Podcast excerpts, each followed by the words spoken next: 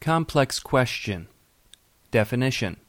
Two otherwise unrelated points are conjoined and treated as a single proposition.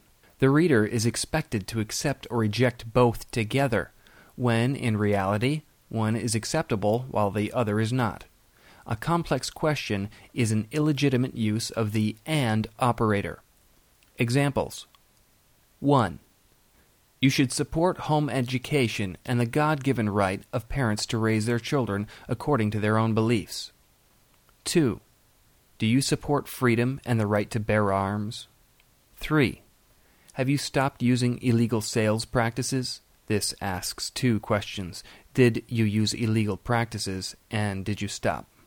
Proof. Identify the two propositions illegitimately conjoined, and show that believing one does not mean that you have to believe the other.